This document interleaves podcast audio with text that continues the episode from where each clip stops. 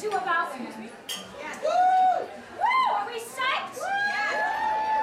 This podcast is a continuation of the conversation started last night at About Women in Chicago on the topic of the imposter syndrome. This is a judgment free place for women to hear different sides of the story. To be clear, we are not anti men, we are pro women. It's not about them, it's about us. I'm your host, Nikki Neagle. I'm a female empowerment coach. I help women get their shit together. As always, I have with me my co host, Carrie Reffett.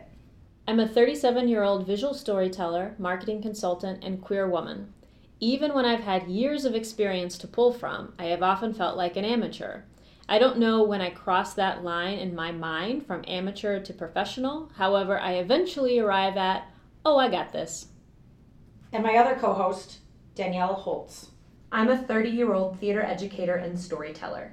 I've spent years fighting my inner bossiness, but now I'm trying to own it. And today we have with us three fantastic women Becky Sarwate, 36 years old, not quite middle aged, I struggle with dueling anxieties that I've peaked yet haven't accomplished anything meaningful. This uncomfortable state keeps me motivated, ambitious, and willing to take calculated risks. I keep wondering if that's nuts. Leslie Pearl. I'm a 45 year old writer, massage therapist, and soon to be expatriate. More often than not, I don't really know what the plan is. I do best when I just keep following the breadcrumbs laid out before me, trusting they will lead me home. Sloan Dorr. I'm 28 years old, studying to be a personal trainer, and I've literally wandered the country and the world for years. I've recently landed myself in Chicago in the attempt to be where I am and become my true self. Keep in mind, our events and podcasts are a safe space to share openly and honestly about our experiences. I'm 40 years old. Some days I know exactly what I'm doing, and other days I have no idea what the fuck I am doing. And I realize that that's okay, as long as I keep asking for help. Now, let's get this conversation started! We should probably say what imposter syndrome is. Yes. So, imposter syndrome, my husband was the one that told me about it probably about a year or so ago because I was having doubts about what I do. I was having doubts about working with women, thinking that are women going to trust me? Are women going to believe in me? Because I believe in them, but are they going to believe in me in return? And he said that's the imposter syndrome. And I I had no idea what he was talking about. So I went to Wikipedia and I looked it up. And it's this feeling that is my success real? When is somebody going to tap me on the shoulder and say, you don't belong here? When is somebody going to say, you're not good enough or you're not smart enough? Have you ever heard of the imposter syndrome before this discussion? I had not. I got the text from Nikki when she was going to start doing this one and had texted me about what imposter syndrome and looking it up. And I looked it up and literally texted her back 10 minutes later and said, This is a real thing? There's a word for this? Sloan, I felt the same way actually when Nikki sent the word.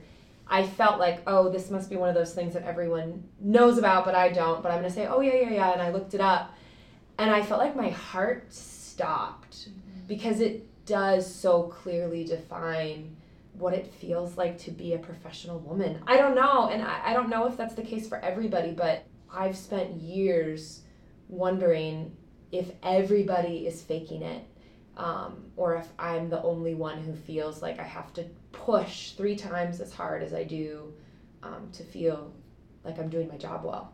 After I text you, I saw that you posted it on Facebook. Mhm. Did anyone respond to that? I got, I had women that I look at being successful. They're solid in their career, in their relationships, were responding to it, saying, oh my God, like the same reaction I had. And they're 20 years older than I am. And they said, I didn't know that this was a thing. This has a word and a definition and it's real and it's okay. Like, I feel like this, and so does the person next to me, and so does that other person. I didn't feel alone after posting it because other people, other women, uh, men and women, were responding in the same way that I did.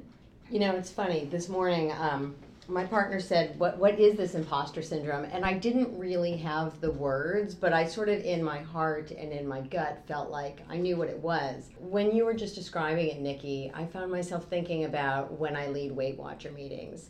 And this idea that the members who come in think that I've got this thing figured out, that I never I never overeat.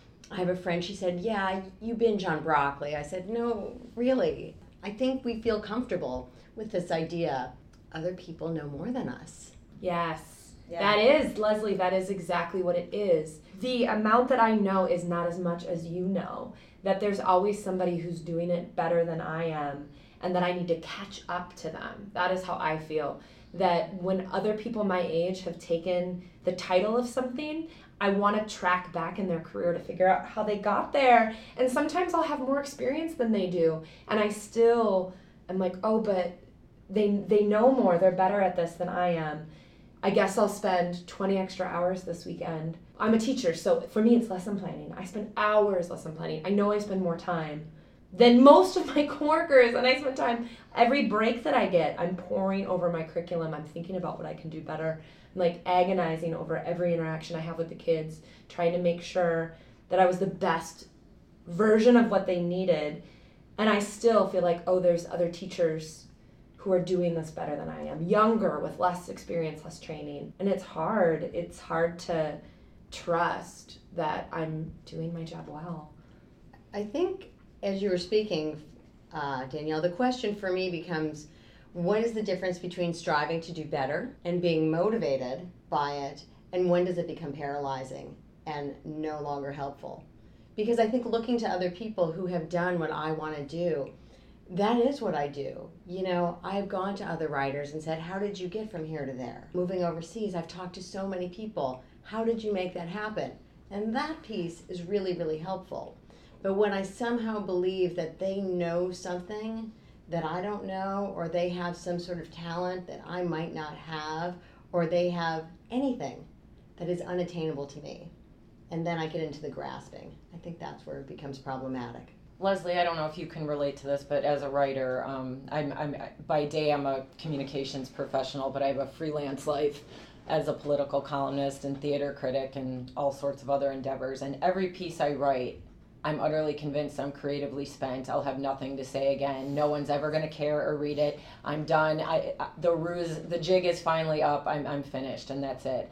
Somehow I always find a way to find something else to say and write about, but I, it, I'm never able to get around that experience when something's published, that feeling of euphoria mixed with, well, now I'm finished. I always think I'll have something else to say, Becky. I'm never worried about that. but, you know, where I struggle right now in this moment is believing that what I have to say is important enough that people will want to publish it or read it. It was a huge leap for me to begin blogging, you know, and to put that out in the world and to share it via Facebook and other social media. And then, you know, I took like that next leap and started pitching to um, what we might call low hanging fruit publications. And now I'm sort of at this precipice where it's like, what are you going to do with this? I used to write professionally, I used to be paid to do this. But I was a newspaper reporter, I told somebody else's stories. And now I'm telling my own. And that's where I feel like that imposter piece comes up for me. Why do I feel like I don't have enough of a story, enough talent, enough wherewithal to uh, to find my name and my story and my words in a larger publication. That's where it comes up for me. Before we started recording this podcast today, we were talking about Printers Row Lit Fest, which is going on in Chicago this weekend. And toward the end of what was a very successful day in my um, uh, Illinois Women's Press Association, of which I'm president, we had a booth there. Very successful for our sellers, very successful in terms of networking. And toward the end of the day, Clarence Page, the columnist from uh, the Tribune, wandered by the booth. And uh, several of our members struck up a conversation with him and I couldn't. I was just standing there, and my Mhm. boyfriend was like, "You love him. He's one of your idols. Like, go get a picture." And I just was, well, who am I to approach him? Even though I'm, you know, running a booth in a tent. I'm president of an association. I, it was actually kind of a educational moment for me in terms of sometimes I think I've evolved farther with this issue than I have. Um, so it was kind of prescient that this would happen before this discussion today.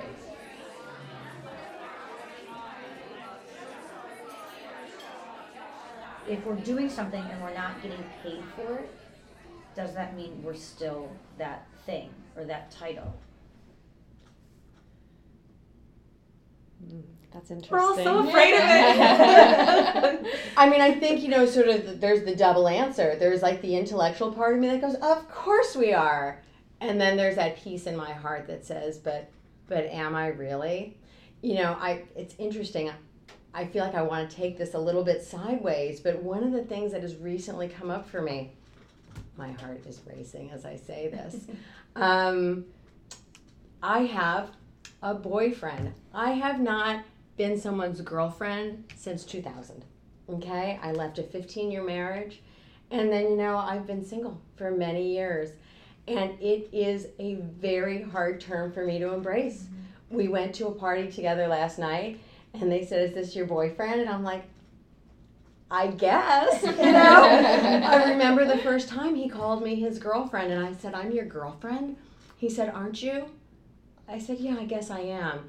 And we talked about it. He said, Do you not like that term? I said, No, I, I think it's sweet. I love it. I love being this in your life. But I think the imposter syndrome for me goes beyond work. And it's like, Am I really? Because I'm afraid that someone, you know, things don't work out for us, we end a relationship, whatever. And someone will say, See, he wasn't really your boyfriend, which is really, see, he really didn't care about you.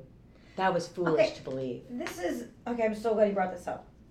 So this is something I've been reading about. Is that um, I'm reading Yes Please by Amy Poehler, and she's got this little excerpt in there where she talks about. I believe it was right before her and Tina Fey would go on for Weekend Update on Saturday Night Live, and they would, you know, because they're budding comedians, and they, you know, they grew up in the Chicago scene, and they would right before they would go on air, they would look at each other, they would tap each other on the shoulder, and be like, "We sure fooled them." you know and i just watched an interview with letterman because a couple weeks ago was his last show and he said i'm waiting for i, I used to be i don't know if he still was but he said at one point he would wait for somebody to tap him on the shoulder and say you can go now the funny guy is here and i think about that about leslie what you were saying that if the relationship doesn't work out that somebody's going to come up to you and say he never loved you or see you're you're not a girlfriend material or you know Mhm. when somebody says like i'm just waiting for someone to tap me on the shoulder and say you don't belong here and i don't know about anyone else but for me i have never known anybody to experience that ever. I have never had anybody tap me on the shoulder. I have never had anybody say to me you don't belong here. So why do we think it's going to happen to us? Has have you ever heard of anybody saying that to anybody in a negative way yeah Becky. I kind of wanted to take a step back to your monetary comment, but it sort of goes along with what you're saying now, Nikki. Um, so by day, I, I work in corporate communications, and that pays the bills, and I have health insurance, and, and but I don't feel like a real writer when I'm there. Conversely, I go out into my freelance life where I'm not compensated at all, and I do my passion projects, and I still sometimes don't feel like a real writer because it's then I'm divided. Then it's like, well, I spend 50% of my time earning my bread doing this, so doesn't that make me a fake? So it's a it's a struggle, kind of whether you're making money at it or not. I, I for me at least, and in my profession, I don't know that that's necessarily a factor because you kind of feel like you're half time and, and not giving it your all and maybe a fraud in both areas sometimes. both you and um, Leslie, Becky and Leslie have mentioned that you guys are writers. You, you write for money or you write for passion. When did you label yourself a writer? I've written not professionally, but for a blog, for magazines, for online pieces for the last seven years probably, but I don't introduce myself as a writer. My mom introduces me as a writer. Mhm. My boyfriend introduces me as a writer. I have stickers for my blog that I can give you that might prove that I, I write but I'm not a writer. I don't feel like I am. I feel like I'm. So can I throw that back to you, Sloan, and ask you, like, do you have any sense of what would make you feel like a writer versus someone who writes? Yeah. And what is the difference? I don't know. Maybe the feeling of being confident in your writing, or getting maybe getting maybe it's the monetary getting paid for it. I'm not um, necessarily proud of this, Sloan, but I mm-hmm. think the moment I really said, okay, this is, I'm doing this, I'm a writer, was when I won my first national award, which was after I'd published a series in Streetwise about urban agriculture, which I'm terrible at gardening, so fraud on a whole different level, imposter syndrome on a whole other level. But I was fortunate enough to win against a lot of you know red agriculture states where that is what they do. I won a national award for agriculture reporting, and I thought, well, since I have a black thumb and I can't grow a cactus, but I wrote this stuff and someone blessed it, someone exterior to me put a stamp of approval on it. Now now I'm legit. Now I can do this. Is that what it is? Is it the exterior? is it the person who's that you hold up here that makes you legit? I think it was for me. Yeah, because I got published when I was traveling. Um, Uh-huh. I wrote a, an article about running through the mountains in Thailand when I was there, and I was supposed to get paid for it, but it didn't make it in the print magazine, so it was only on, on online. And I was like, oh, they edited it. Somebody else edited it for me. I didn't. It's not my writing. Somebody else did it. And so I'm like, I just I push it out of the way. And my mom and my dad are like, no, you wrote this is amazing. You wrote this. I'm like, no, no, you're my mom. You have to say that. No, she doesn't. But um, She doesn't. for me, owning writer was not so difficult. The title I find difficult to own is artist. Ugh. Oh yeah. Yeah. Agreed. You know, Agreed. and um, I think again, only for me, and I haven't really rolled around to this, but writing came easy. I didn't want to be a writer. I wanted to be a visual artist. Mm. That seemed sexy. That seemed interesting. But writing sort of stalked me. It was my shadow, and it wasn't going to let me go. And it took me a lot of years to finally say, okay, let's do this thing together.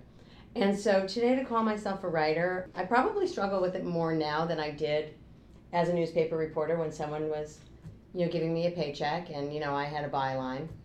I think it's a little more challenging now because it is very self defined, like you said, Sloan. But the bigger title of artist. Yeah. That's the one I grapple with. And again, people all around me tell me, of course you're an artist. But, you know, again, what does it take for us to believe that we are that thing, whatever it it, is? shouldn't it be just as simple as if you write, you're a writer? Why do we have to complicate it? I'm not saying that I've I've reached a point where if I write that I become a writer, but why do why can't we keep it simple by saying if I write, therefore I'm a writer? I'm sure if you looked it up, if you we did a Google search, writer, it would probably say one who writes. So- Indeed. what I've dealt with or struggled with when I have a job and a title somewhere at a company, then I usually don't struggle too much. I feel like, oh, I know what I'm doing. You're paying me to do this. If there, I have any questions, I figure it out, and usually I'm well supported, so everything's good. But then when I, I went out on my own and tried to do my own consulting, and suddenly I was oh my gosh what I, who's going to trust me and believe in me even though i have 10 15 years of experience doing this but i'm on my own now and it was really difficult for me to actually say i'm a marketing consultant like on my own because there's no one backing me up and until you get that first patient even then you're like oh okay i got paid to do this job this is good. Like how do i still continue to not doubt myself?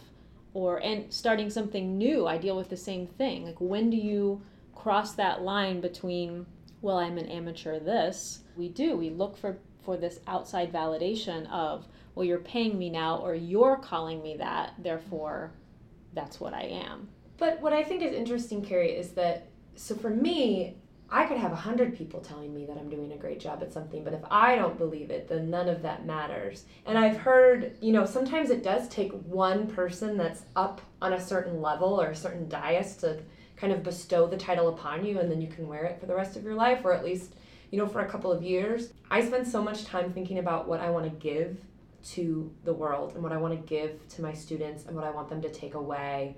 And it fills me up to think about it, but it also drains everything that is inside me. And I've had my principal comes in and evaluates me, tells me I'm doing a great job. There's teaching artists that come in that tell me, like, God, you care so much. The kids love you. You're doing things that are really thoughtful. You're taking it further than than it needs to be taken. Like you you push and you push and you're really taking them to new places. And it feels good in that moment when I hear someone saying it. And then I go home and I'm like, oh, that one thing though, that piece that I know wasn't the way that I wanted it to go. And they say as a teacher, you have to be a lifelong learner, and that the best thing you can do as a teacher is reflect upon your practice and remain flexible so that you can grow and grow and grow and grow. And I'm really good at being flexible and I'm really good at being reflective. but I, I think that it's almost too far. Does that make sense? Where I I'm really good at noticing everything that could go better. I need to get to a place now where I can let some of it go so that I can teach and live my life and maintain the energy that helps me teach as well as I do. It's kind of what you were saying before about imposter syndrome that you don't want it to become paralyzing. The difference between seeing that you're good at something or even seeing, oh, maybe you do this better than I do and I could ask you for some help and then hear what you have to say and take it and use it versus, oh God, you said I should try this and I don't know how to do it, so I'm going to shut down. And I, I think for me, it's not necessarily shutting down, it's just pouring so much into what I do during the day that, like, I'm a cadaver at night, you know, I'm mm-hmm. just exhausted. I don't have room for being an artist much of the time. Mm-hmm. So, So do you think you'll ever be cured of being of feeling like you're an imposter? You know, I want to respond to that, Nikki, based on what Danielle was saying. I don't know if this was your language, but this is what I took from it. Noticing what you're doing right, not just what you're doing wrong. Like the imposter comes from thinking it's always about wrong. And I'm going to go back to my work as a Weight Watcher leader. I say this to, to members who come in all the time, and before they jump on the scale, they will tell me every single thing that they did that did not lead them in the direction of weight loss for that week. You know, what they would call what they did wrong. They will list every single thing. And then it's funny, often they'll jump on the scale and be pleasantly surprised by the result, and then they'll say, oh, never mind. But you know, when I ask them what they have done right, that is so much harder for them. And so, with this idea of cured, I don't know, it probably goes back to the striving. But for myself, what I hope to do is to notice more and more what I am doing right. And then, so it, it's no longer about what I'm doing wrong, and I say that in quotes, but about where can I grow? Where can I improve? For me, the question still comes back to how do I own this title when we talk about imposter and this idea of someone tapping me? How do I own it for myself? Like Sloan says, when do I call myself a writer? When do I call myself a girlfriend? Or when do I call myself an athlete? I failed gym class in high school, literally failed gym class. And yet I became a woman who did bike triathlons, uh, bike centuries, sorry, 100 miles in a day, did triathlons. To people externally, they're like, yeah, that kind of sounds like an athlete to me. but when do I own it? Or I dance. I've danced for seven years. Other people say you're a dancer. When do I say I'm a dancer? It's funny that you mentioned dancing and titles because for me, with teaching, I know that I'm a teacher. I'm talking about teaching because it's the thing that I'm continually striving for right now, but I know I'm doing it really well. I just get very, very caught up in it. But with dancing, so I've been a den mother at Dance Dance Party Party for three years. And Dance Dance Party Party is this all female lady empowerment, one hour long freestyle dance class. So my job as a den mother at this is kind of like a fitness instructor in that I'm in the room and I'm keeping people dancing and moving by being really energetic and excited about the music. But I am not, you don't watch me and see what to do, you do whatever you want to do. And the lights are off and there's disco balls and it's this very free and very empowering space. And I've been doing this for three years and I, I would tell you I'm a den mother. I could say that with confidence. But if you said, oh, so you're a dancer, I don't know that I can own that title. I feel like an imposter. And there are women who come to Dance Dance Party Party, and it's a no judgment zone, but there are women who throw down. Women who are trained in dancing or not trained, but just have like this beautiful natural rhythm that are like warriors of dance. Every ounce of their skin is devoted to dance, right? And I can watch them and just think, God, like that's impressive. And I can get in that zone at Dance Dance Party Party when I'm like truly in the no judgment frame of mind and just I can dance to my heart's content and not worry about how it looks. But if you ask me if I'm a dancer, I'm coding it with like 70 different types of judgments about what a dancer is and what a dancer looks like. And I don't think that what I do looks like dancing or like I wouldn't define it that way. So it's hard for me. I feel like if I said I was a dancer, I would be an imposter. But I've been doing it for three years. So Danielle, are you waiting for someone to tell you no, no, you're not a dancer? I don't know. Is there like that fear of somebody telling you you're wrong? Or is it this whole thing about that when we think about what a dancer is, when we think about what society defines what a dancer is, it's a maybe it's a ballerina, or maybe it's somebody that dances on Broadway. Is it that we or a can't? hip hop dancer, even. Mm. I don't know. Yes, kind of. if you were to stand up and show me a routine, if it was like a Latin dance, I could probably follow you. If it's not too fast, and if the feet are involved in like a rhythmic pattern, great.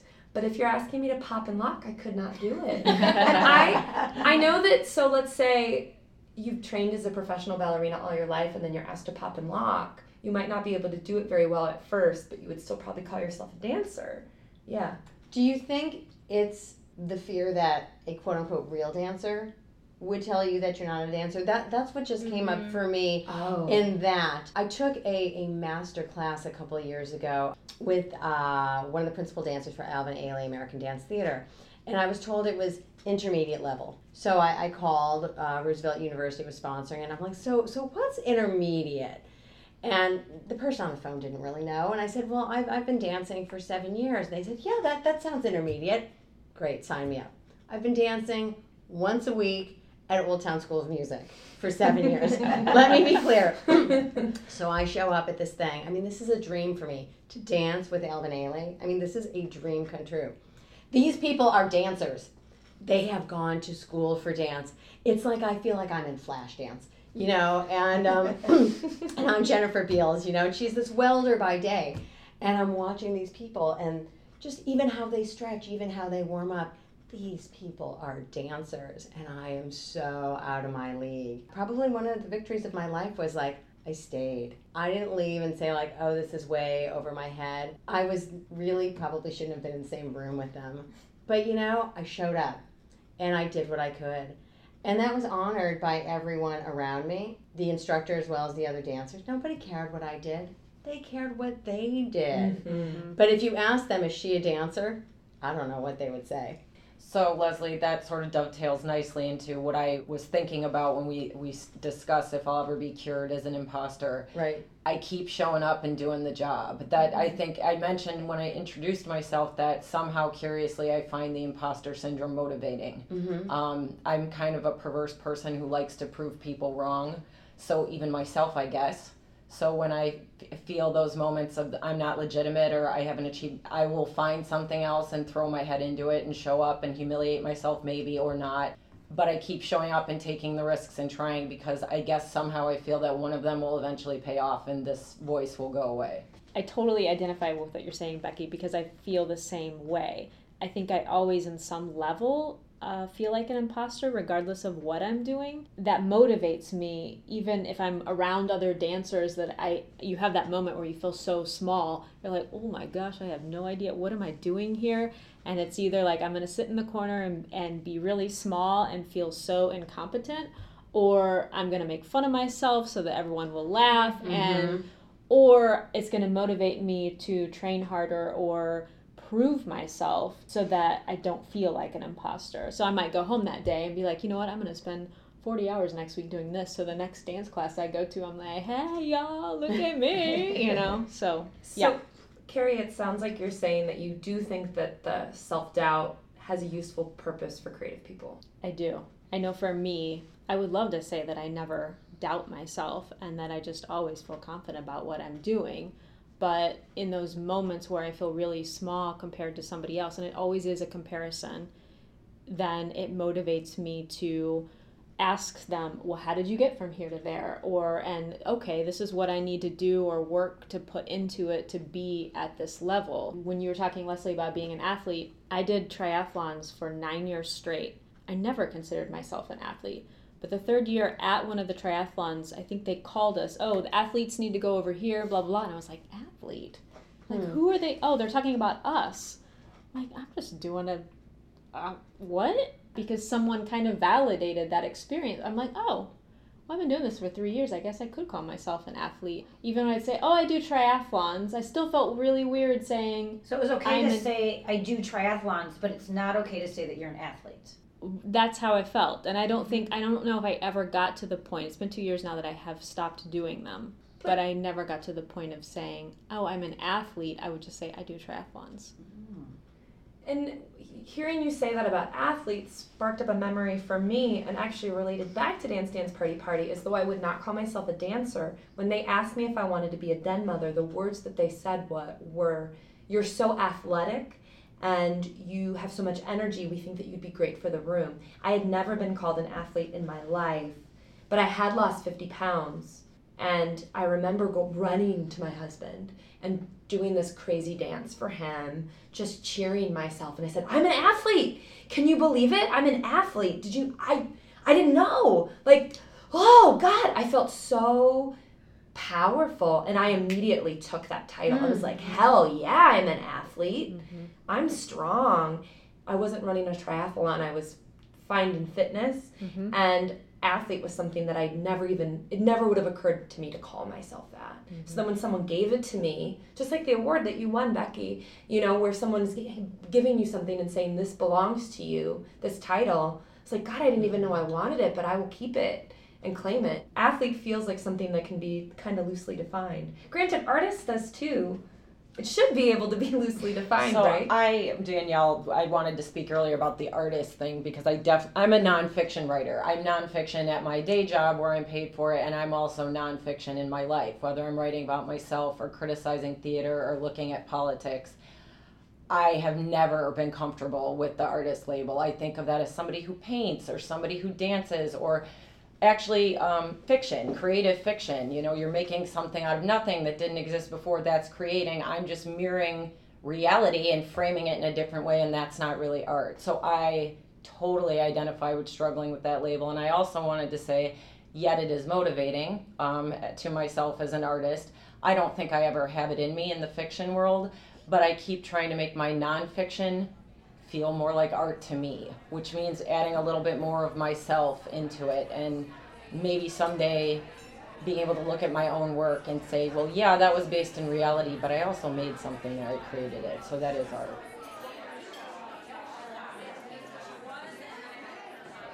Why is there fear in owning titles?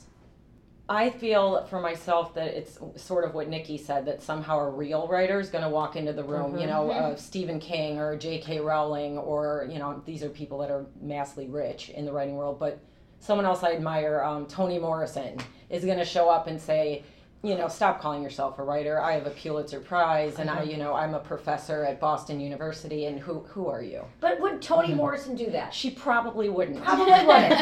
Probably wouldn't. She seems like a nice lady. But again, it comes to that point of like, and I think it's probably different for all of us, of what what defines it. It's interesting going back to what Carrie was saying. You could say what it is that you do. I do triathlons, but to own that label. But mm-hmm. am I an athlete? Or Sloan, you talked about it earlier. Mm-hmm. I write, but am I a writer? And what is the space between the doing and the ownership of this title? Mm-hmm. And is it even important? Is is imposter syndrome purely confidence then? Like is it a lack of confidence in what you're doing or is it just being afraid to own it or is it I think the side effect of imposter syndrome is that because you feel like you're not worthy of the title or that you'll be found out in mm-hmm. taking this title for yourself, that you're constantly anxious or worried or pushing yourself to do two or three times as much as other people would do in that same role before you feel comfortable claiming or owning. So it's more about the feeling that you have becoming unhealthy in some manner.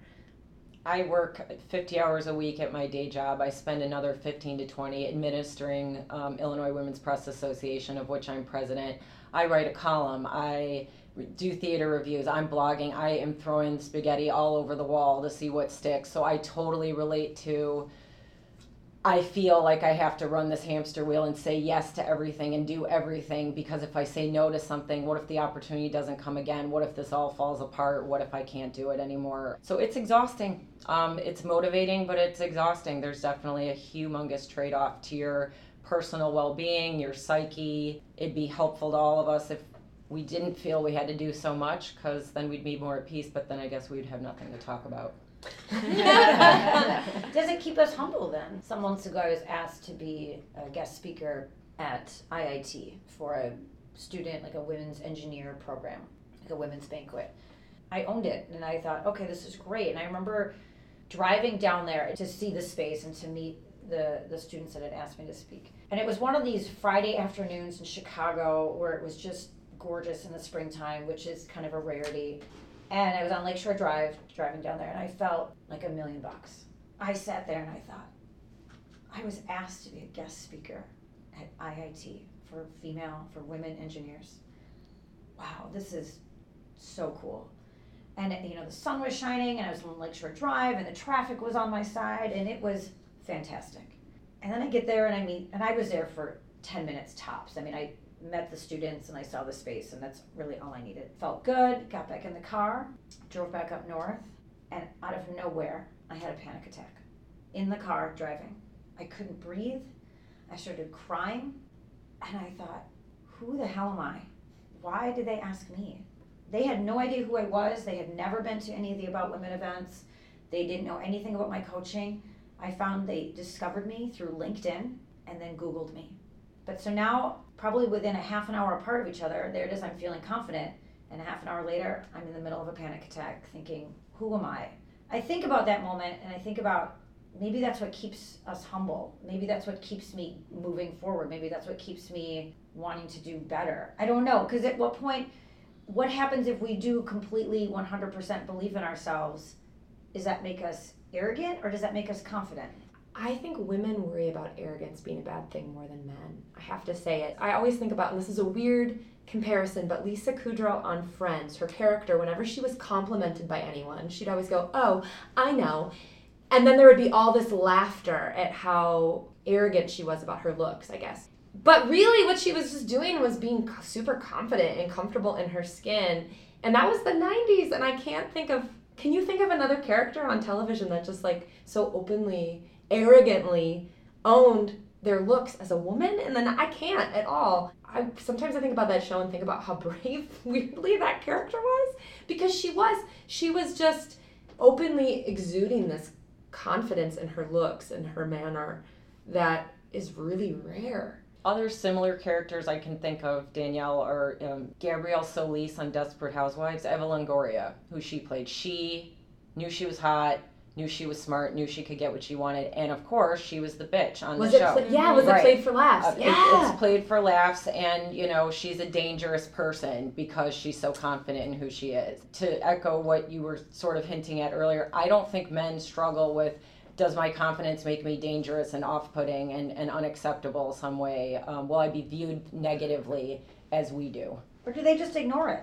Do they feel the same way we feel, but they just ignore it? They just bypass it because they're men and they're not supposed to talk about these kind of things. Well, I think possibly, but I think culturally, what you're saying, Becky, is, and we, we mentioned this earlier, when a man is strong or powerful or, or good at what he does, all those words are associated with it. I don't think they're having this conversation. They're probably having a different conversation, uh, no less important. It's not bad to be strong, to be assertive, to be powerful, to be good at what you do. It's not dangerous. It's it's, not, a positive. I love that. It's not dangerous. It's assumed. that When a woman is more powerful, it's shocking. When she's considering herself beautiful on television and admitting that, she's arrogant, which is a negative word towards women. And so instead of just assuming that she's going to have that confidence, we're shocked that they have that confidence. Yeah, I'm always really amazed at women who walk into a room and just own it because I think that there's so many things that stand in the way of being able to do that. There's so many things every day that stand in the way of just walking into a room and believing that whatever you're bringing to it is worthy. Mm-hmm. I appreciate that you said that, not just about the beauty piece of it, but whatever it is that you bring, that it's worthy. And you asked about, you know, does it keep you humble? I guess what kept coming up for me is this idea that someone's going to take from me what, what I've gotten, and that's what I got from your story a little bit, Nikki. They've asked me to to speak. They've said you are a speaker, you are a presenter, and what if they find out that I'm not so good? Are they going to take this thing from me that I really I want to own, and are they going to take it away? Or And- is it a fear of now I have to give this talk and what if I fail and then this never happens again? Like, is it a fear of like, are they going to take something from me? Or what if I fail and I stumble and I don't do good and then can I still call myself this? I don't know. Sometimes I have that fear a lot of like, oh, someone's going to trust me to do this. What if I fail?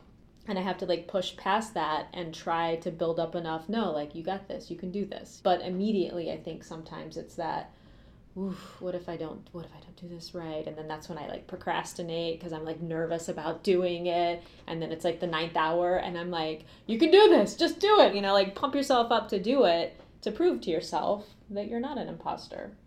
There was an article that when this podcast is posted, I'll make sure we link to in notes. That was a woman who had recently achieved success in being on a bestseller list, and she's quite young. And the interviewer said to her something along the lines of, "Oh, don't you feel like you just you've barely earned this?" It was kind of the attitude of it, like you're so young and you're being mm-hmm. published so early. You know, how could you assume that you deserve this? And her response was to share this Excel spreadsheet that she'd kept where she tracked every submission she ever made and then what happened to it. It had to have been hundreds.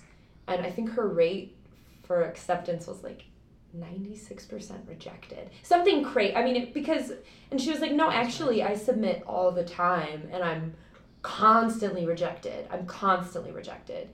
And I just keep submitting. So that's why I'm on the bestseller list, is because I'm still trying to work and I'm not giving up on myself and I'm not accepting these rejections as failures. And I just thought that was so impressive. One, that she was so comfortable sharing every single time she had failed so openly, but that, and not that being rejected isn't a failure, also. I mean, there's a million reasons.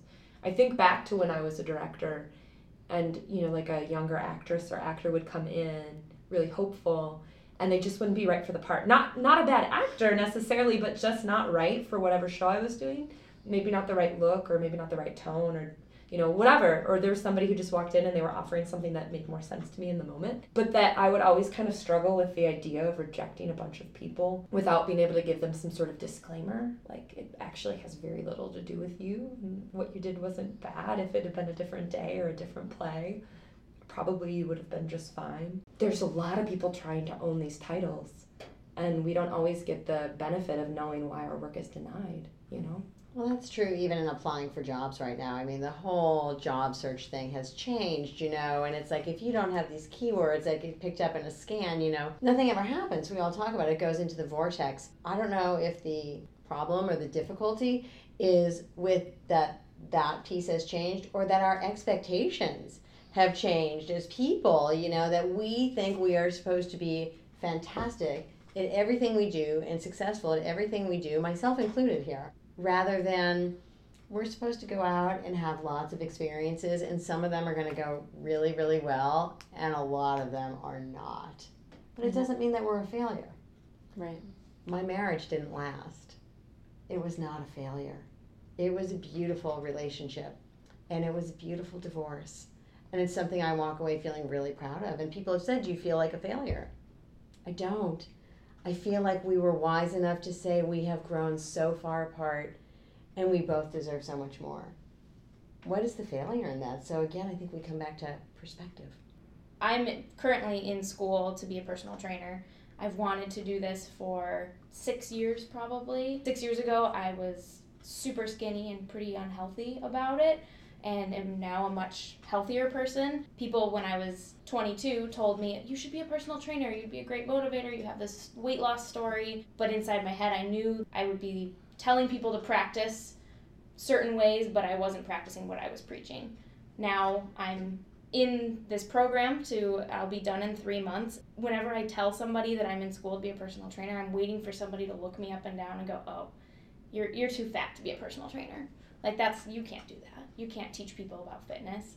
Um, and finally, now that I'm in the program and I'm doing well, I'm succeeding, I'm getting results from learning what I'm learning and getting my body back the way that it needs to be healthier. I'm finally to that point where I'm, yeah, I'm gonna be a personal trainer and I'm gonna be damn good at it because I know the struggles that people go through. I look at other trainers and I think that maybe that sort of trainer is great for a certain kind of person that renaissance man that's just cut and you could like grate your cheese on his on his abs um, is great for a certain kind of person then you look at me and i'm going to be a great trainer for someone else for somebody for a woman probably or for kids or that's who i would like to work with and i Mm. finally it's taken me months to own this Kids, Yeah, i've worked with girls on the run program okay? um, I mean, I was an overweight kid, and it sucks. It's hard. Mhm. Um, working with people like that is what I want to do because I still feel like I'm faking it till I make it to figure this out because I'm not where I want to be.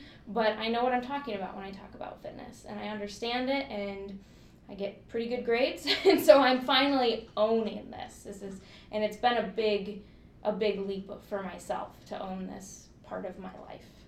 So it sounds like maybe we need to redefine what success means and not look at societal standards or listen to everybody else. And this is what you're telling me success is. And if we define our own version of success, then maybe that helps us stop feeling like imposters or owning certain titles or what we're doing. Success is different for everybody. My success is going to be completely different than any of you ladies' success. So, vice um. Oh, I'm sorry, Sloan. I'm curious for you right now in your life. What makes you feel successful, or when when do you say, "Yes, I'm successful"? That's a loaded question. um, uh, right now, doing well in this program is having a direction. I'm 28. I've lived in Chicago 10 months, and that's the longest I've lived somewhere in four years. And before that, I had lived places. I had bounced. I bounced everywhere, and I'm finally feeling like I'm in. I'm here, and I'm owning it, and I'm I'm on a path to get me to the path that I want to be on. I'm creating a career for myself, and right now, that's successful to me. That makes me think of something relative to what you're saying, Sloan. I used to be somebody who had to have results yesterday. If I set my mind on a goal and I didn't achieve it in, say, three days' time, then I'm a failure and I should quit and I'm done. I've learned, and it's been very helpful to develop toll gates. So, what I say today, you know, I'm exactly where I want to be and mission accomplished. You know, I wipe my hands of it, I'm done. No.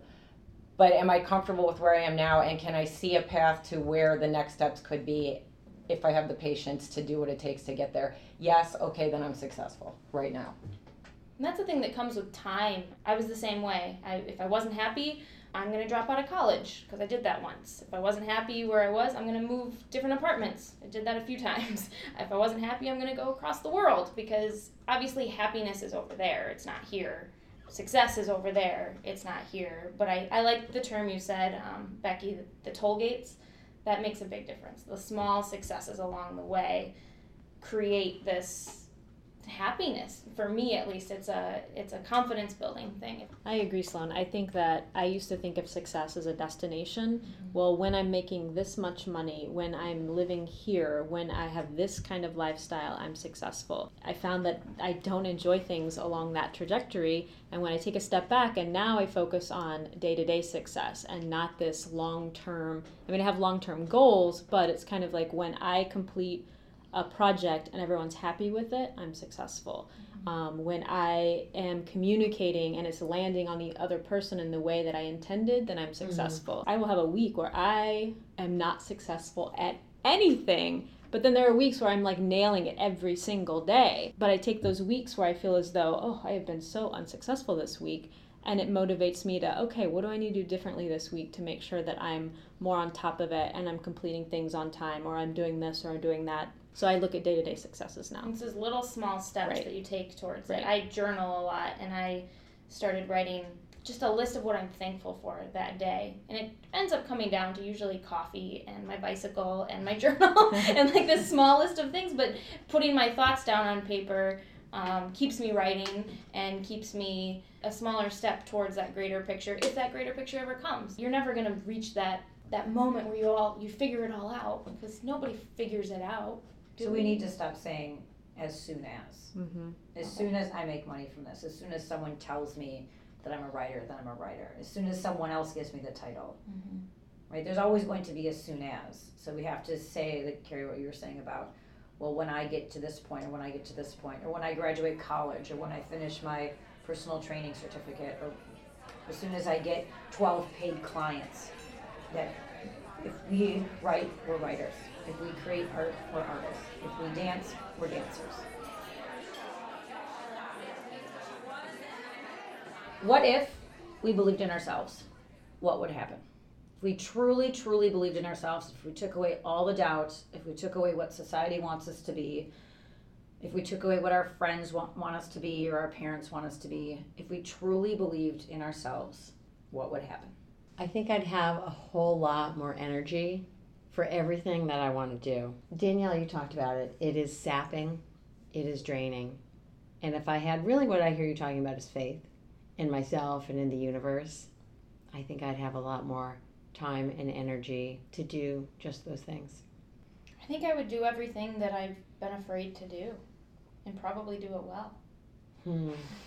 So simple, really. Yeah. I'd probably do things faster instead of like over analyzing, overthinking things, or stop. Oh, let me stop and think about this and weigh the pros and the cons. Or that process would probably speed up, and I would just do it without any fear or anxiety. Just go, do, and rule. And rule. Rule the world. I actually think I'd have a lot more calming down time, to be honest. More time where I was just comfortable being myself and less time worrying about the things that I should do next or the things that I did yesterday or the things that I need to be getting to but I'm not. I think I would if I really believed that everything I was doing I was doing exactly right, then I yeah, I would I wouldn't worry so much. I'd have more time in the morning because I wouldn't have to try on five outfits to feel better about myself. I probably would do what you said, Carrie. Like, I would just do it. I wouldn't question it. And I would just go out and rule the world. I'd have less gray hair. I embrace the gray. and it looks so lovely on you, by the way. I love it. So if someone is listening to this podcast and feeling like an imposter in their life in some way, what would you say to them?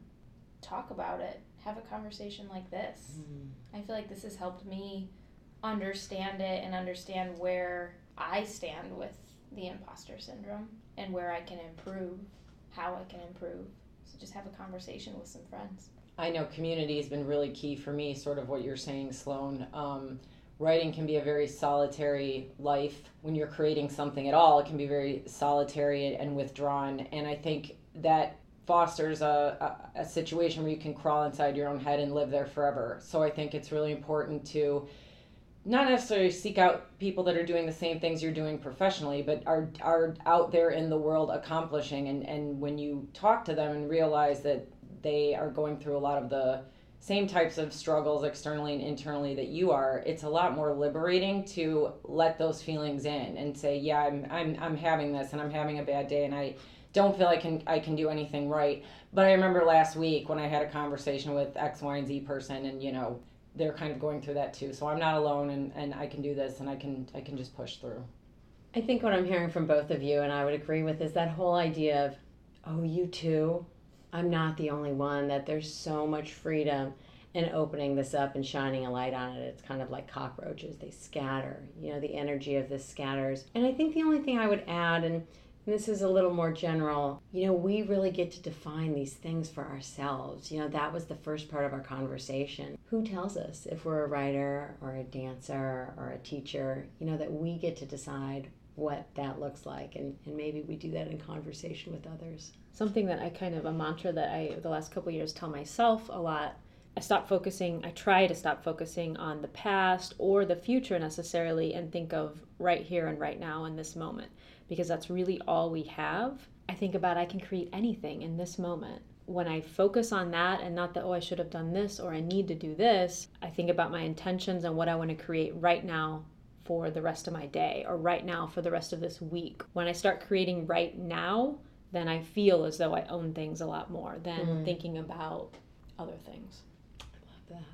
For me, it kind of comes down to if you don't own it in your head, then you aren't ever going to own it. So I think I would tell someone who's feeling like an imposter that you have to start with you. You have to start with how you are going to define success for you, how you define a role. If I were to say, oh, a dancer is XYZ and I want XYZ and I'm going to go out and get XYZ, that's great. But it is also okay to just say, a dancer is exactly what I do and I'm a dancer. So if the imposter syndrome is motivational for you in that it helps you set a goal that is achievable and that you can work towards, then I wouldn't even call it imposter syndrome. I'd call it motivation or inspiration. But if you're just feeling bogged down because you want a title that someone else has and you feel like you work as hard as they do, then as soon as you own it in your own self, then it'll belong to you. So, if there's one thing to take away from all of this, it's that we're not alone. We spend all this time judging other women's choices when we could be supporting them. So, how do we get past the imposter syndrome? We keep the conversation going with friends, with family, our community, and we want to hear from you. Share with us your stories, your experiences around the imposter syndrome. Do you feel that your success is real? Follow me on Twitter and Instagram at I am Nikki is. Follow Danielle at You Radiate, the letter U, Radiate. And follow Carrie we okay with that? at Cat Pants Media. Okay, we're gonna Thanks, ladies. Are we okay with ruling the world? Yeah.